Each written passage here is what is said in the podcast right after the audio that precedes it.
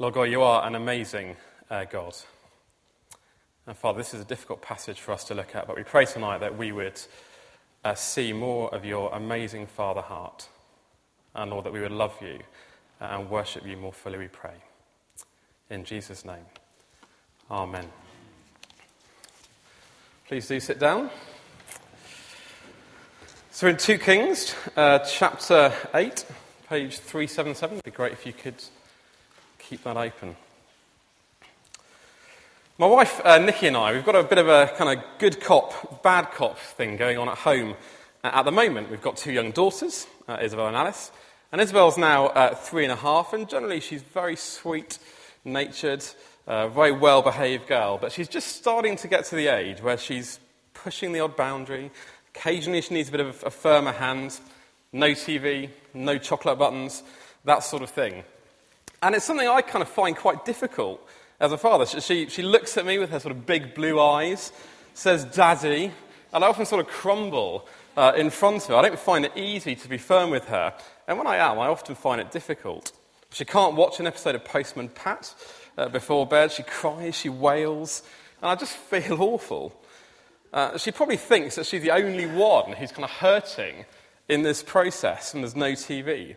But I think actually, it's probably me that feels worse. I'd much rather give her another chance. My, my, wife, Nikki, she's much stronger. She just gets on with it, tells me not to be so soft. Uh, and, she's, and she's right, absolutely right. Isabel can't have endless chances with no consequences if she fails to behave. There's got to be a consequence, there's got to be a punishment. But dispensing it hurts me as much as Isabel. Well, in the passage we're looking at tonight, we read of the beginning of the process that will lead to the most severe punishment of the nation of Israel up to this point. You know, up to now, Elisha has served primarily as a minister of God's grace. That's what the first uh, seven chapters of 2 Kings are about. They're packed uh, with great stories of God stooping down and rescuing people. We've looked at some of them over the past few weeks. But in chapters 8 to 10, uh, the role of Elisha changes. Elisha now appears as the minister of the judgment of God. The grace of God towards Israel has not been accepted. Uh, so the judgment must come. God's patience has run out. And through Elisha, God prepares uh, to severely punish the nation of Israel. And here in chapter 8, Elisha is setting apart Hazael as the Lord's instrument uh, to bring that terrible judgment on Israel. This is the final era of the history of Israel before God determines that Israel will be sent into exile, that never to return or be restored as a nation again. And yet, standing out from this sobering passage is one verse. Do you see that? Verse 11. The man of God began to weep. The man of God began to weep. The Lord must punish Israel for her rebellion against him. It's what justice requires. Yet make no mistake about it. This punishment will deeply grieve the Father heart of God. I've only got one point uh, tonight, and it's this the Lord loves those he disciplines. He loves those that he disciplines. To understand the context uh, and the background of this passage, we need to go back to uh, 1 Kings and chapter 9, 19 and the, the time of the great prophet uh, Elijah. Because in 1 Kings chapter 19, the Lord reveals himself to Elijah after he's fled from the murderous intent of Jezebel. And God directs Elijah back to his ministry and, and instructs him to do three things. First, he's got to go to Damascus and anoint Hazael as king over Aram. Second, he's got to go to Jehu, got to go and anoint Jehu as the new king over Israel. And third, he's to anoint Elisha to succeed him as prophet three anointings Hazael, Jehu, and Elisha. Well, the anointing of Elisha happens, but Elijah did not complete uh, the other two tasks. So when he's taken up to heaven, these two tasks fall to his successor, Elisha. And so in the passage we're looking at tonight, we find Elisha in Damascus, capital of Aram, meeting with Hazael and apparently anointing him as king over Aram. And with the mind of a prophet, uh, Elisha foresees the punishment that Hazael and his followers will inflict on Israel. and foreseeing the terrible punishment that is going to ensue, Elisha weeps.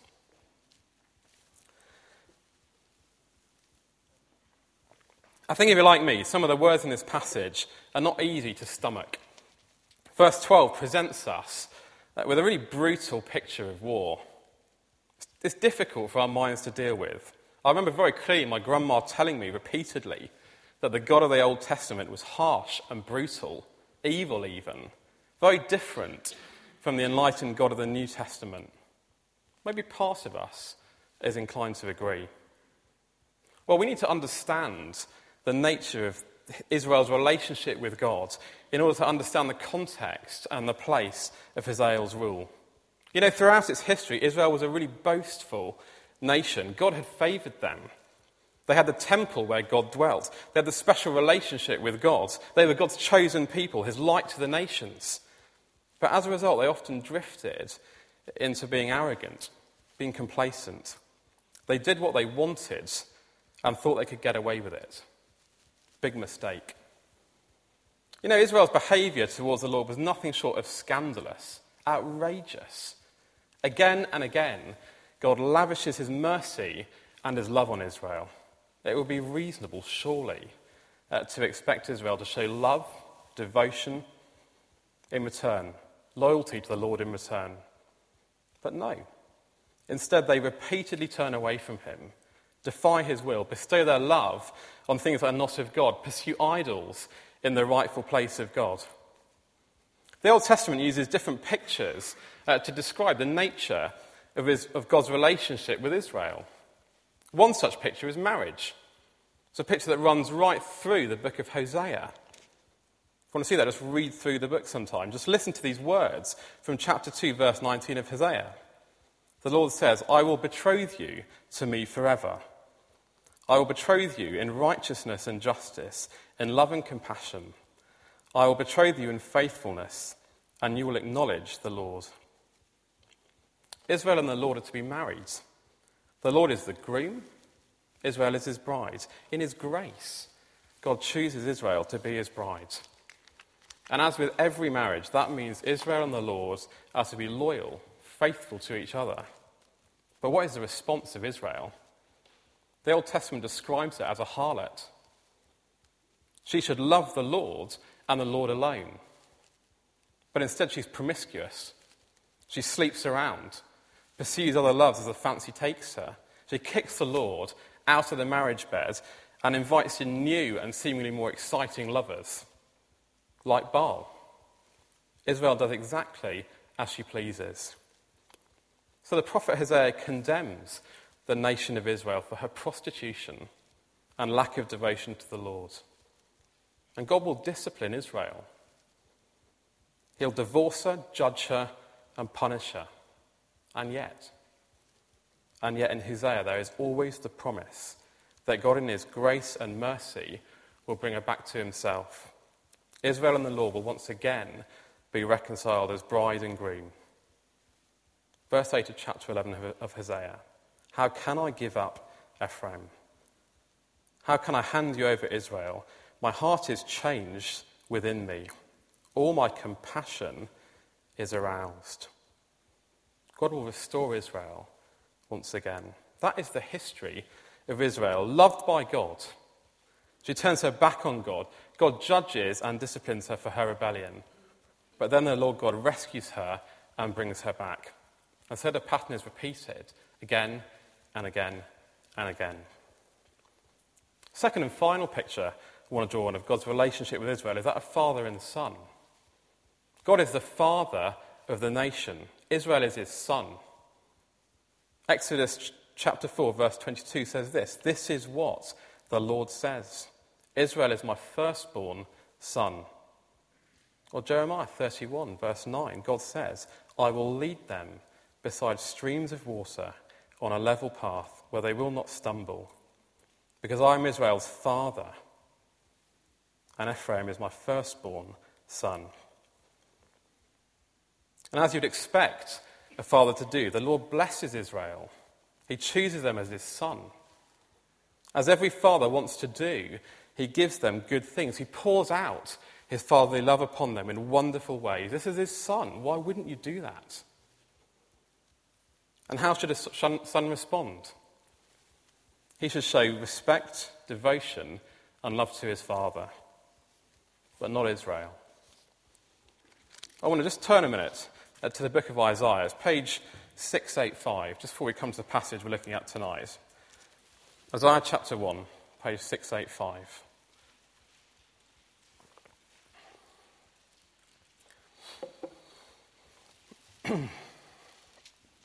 Let's look at verse 2 of chapter 1. Hear, O heavens, listen, O earth, for the Lord has spoken. I reared up children and brought them up, but they have rebelled against me. Then verse 4 Our sinful nation, a people loaded with guilt, a brood of evildoers, children given to corruption. They have forsaken the Lord, they've spurned the Holy One of Israel, and turned their backs on him. Israel turns its back on the Lord. As a parent, if you are one, can you imagine the pain of your children turning their back on you? I want nothing to do with you, said the child. And so in verse 5, there is a picture of Israel as a bruised and battered body, the result of the repeated judgment and punishment that God has rightfully meted out as Israel persistently rebels against him. And yet, and yet, by the end of the chapter, there is already the promise of redemption. Look at verse 27 of chapter 1. Zion will be redeemed with justice, her penitent ones with righteousness. This is the pattern of Israel's relationship with God. And this is the context of the passage we're looking at tonight. If you could turn back to it. It's on page 377. So, in the passage, verse 7, we see Elisha go to Damascus, the capital of Aram. The current king of Aram, Ben Hadad, is ill. Seems to be serious illness. The king thinks he might not recover from it. And Elisha has a reputation as a prophet with an ability to foresee and foretell the future. He's a guy who could deliver, he's got the reputation. He probably acquired it after God worked through him to cure uh, Naaman, which we looked at a few weeks ago. So, Ben Hadad sends Hazael off, verse 8, to talk to Elisha. He's to go and meet Elisha, take a generous gift as a sweetener, and ask Elisha whether the king will recover from his illness. So, off Hazael goes, verse 9, taking with him a gift of 40 camel loads of Damascus wares. Not bad. And Hazael asks Elisha the question, verse 9, Will King Ben Hadad recover from this illness? Elisha's answer in verse 10, it's a little bit confusing. Go and say to him, You will certainly recover, but the Lord has revealed to me that he will in fact die. There's some debate over these verses. It's possible that some of the meanings got lost in translation, but the main point is clear King Ben Hadad will die. And then we come to the heart of the passage. Look at verse 11. Elisha stared at him with a fixed gaze until Hazael felt ashamed. I guess we all know that penetrating stare, don't we? We've had it from a teacher, a parent, a spouse, possibly. The one that cuts to our core and knows what is really going on. Continues. Then the man of God began to weep. Why is my Lord weeping? asked Hazael. Because I know the harm you will do to the Israelites, he answered. You will set fire to their fortified places, kill their young men with the sword, dash their little children to the ground, and rip open their pregnant women. These are gruesome and disturbing words. They tell of the terrible atrocities of war that are to come. Terrible suffering will be inflicted. Hazael, well, he's probably licking his lips. It's going to be great for his CV. Brilliant. But he's thinking, how on earth am I going to be able to be in a position to do that? So, with self deprecation, he asks in verse 13, How could your servant, a mere dog, accomplish such a feat? Elisha replies, The Lord has shown me that you will become king of Aram. And so, doubtless, buoyed by this news, Hazael returns to King Benhadad, lies by telling him that he would certainly recover, and then apparently decides to accelerate the prophecy by suffocating the king. Verse 15. And Hazael then does become uh, the brutal scourge of Israel for the next 50 years or so, just as Elisha foretold.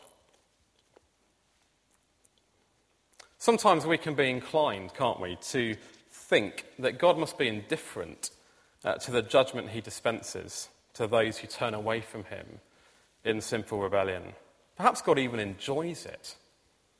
Is God that little bit sadistic? Well, surely, as the tears of Elisha flow, we see the very opposite is true.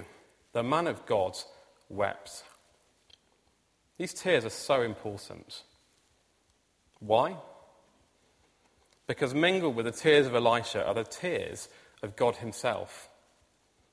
Elisha is the prophet of God, and in his weeping, divine sorrow is revealed. The punishment that is to be inflicted on Israel grieves God terribly. God is grieved and pained when judgment is inflicted on his nation, his bride, his son. Of course it is.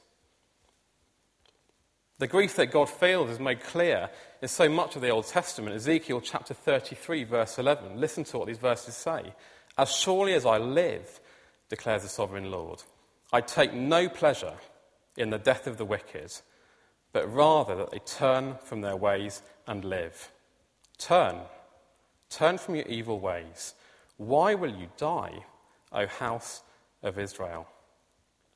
Why will you die, O house of Israel. The Lord God would far rather that those who turn away from him would repent and put their faith in him. Why will you die, O house of Israel? Why? Why? We see this, the same tears from Jesus in Luke chapter 19 as Jesus foresees the judgment that is to come on Jerusalem at the hand of the brutal Romans. Verse 41 of Luke chapter 19. As Jesus approached Jerusalem and saw the city, he wept over it and said, If you, even you, had only known on this day what would bring you peace, but now it is hidden from your eyes. And he goes on to describe the judgment that will come upon Jerusalem, the judgment that grieves the heart of Jesus. And so he weeps. You know, we misunderstand God if we think that in his wrath and in his judgment, he is indifferent or aloof or brutal or an uncaring God. God doesn't rub his hands with glee when he judges. God is a God of compassion and mercy. If you think about it, that is the only logical conclusion to come to. Why else would God continue day after day, to put up with this world? Why is he so patient, so long suffering as daily people, people like you and me, daily put two fingers up to God and say, No thanks. I'm going to love something else but you today. As daily we take the crown from God's head and place it on our own, why does God stand by as we say, I'm going to do it my way? Why doesn't he just wipe us all out? Because he's a merciful and a compassionate God. Just think of the words of 2 Peter chapter 3 verse 9. The Lord is not slow in keeping his promise, as some understand slowness. He is patient with you, not wanting anyone to perish, but everyone to come to repentance. God takes no pleasure in the judgment of sin he would far rather display his love, mercy, and grace. But he can only do so to those who humble themselves and repent. Maybe you still doubt the character of God. You know, if so, look no further than the cross of Jesus Christ. Because the cross is the most astounding demonstration of God's compassion and mercy to sinners. What happened at the cross? God sends his own Son, whom he loves, to take the terrible punishment that we deserve, to save us from the judgment that would separate us from the love of God forever. God spares us the judgment, but pours it out on his own Son. he spares us, the sinners, but punishes his Son, who has never sinned. Isn't that astounding? If you're here tonight and you're not a Christian, can I ask you this? Will you turn to Christ in repentance and faith and have eternal life? Why bear, why bear God's rightful judgment and eternal death?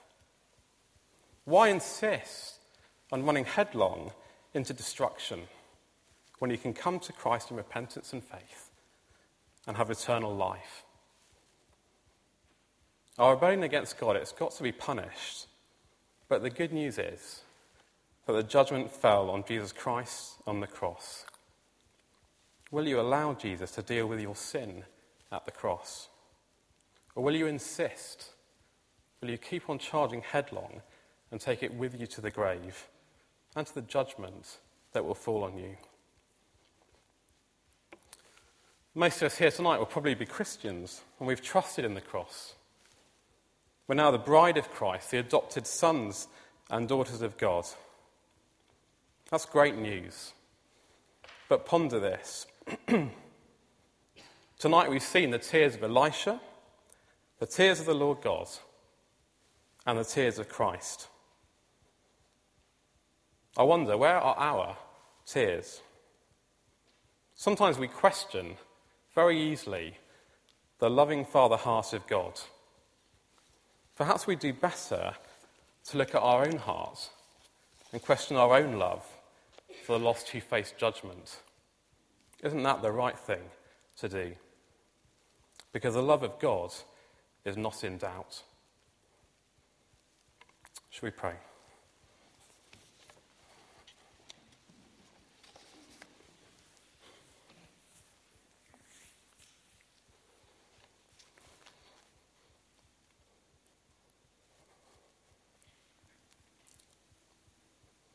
Lord God, we thank you that you are a just God, a loving God, a faithful God, a God that loves us so much that he sent his own Son to die for us. Lord God, we praise you for that tonight. We pray that we would understand your Father heart so deeply that we would be moved uh, to love you so much more fully Lord, that we might overflow ourselves with your love, with your tears uh, for people who don't know you. Lord God, that you might be glorified in our lives. In Jesus' name, amen.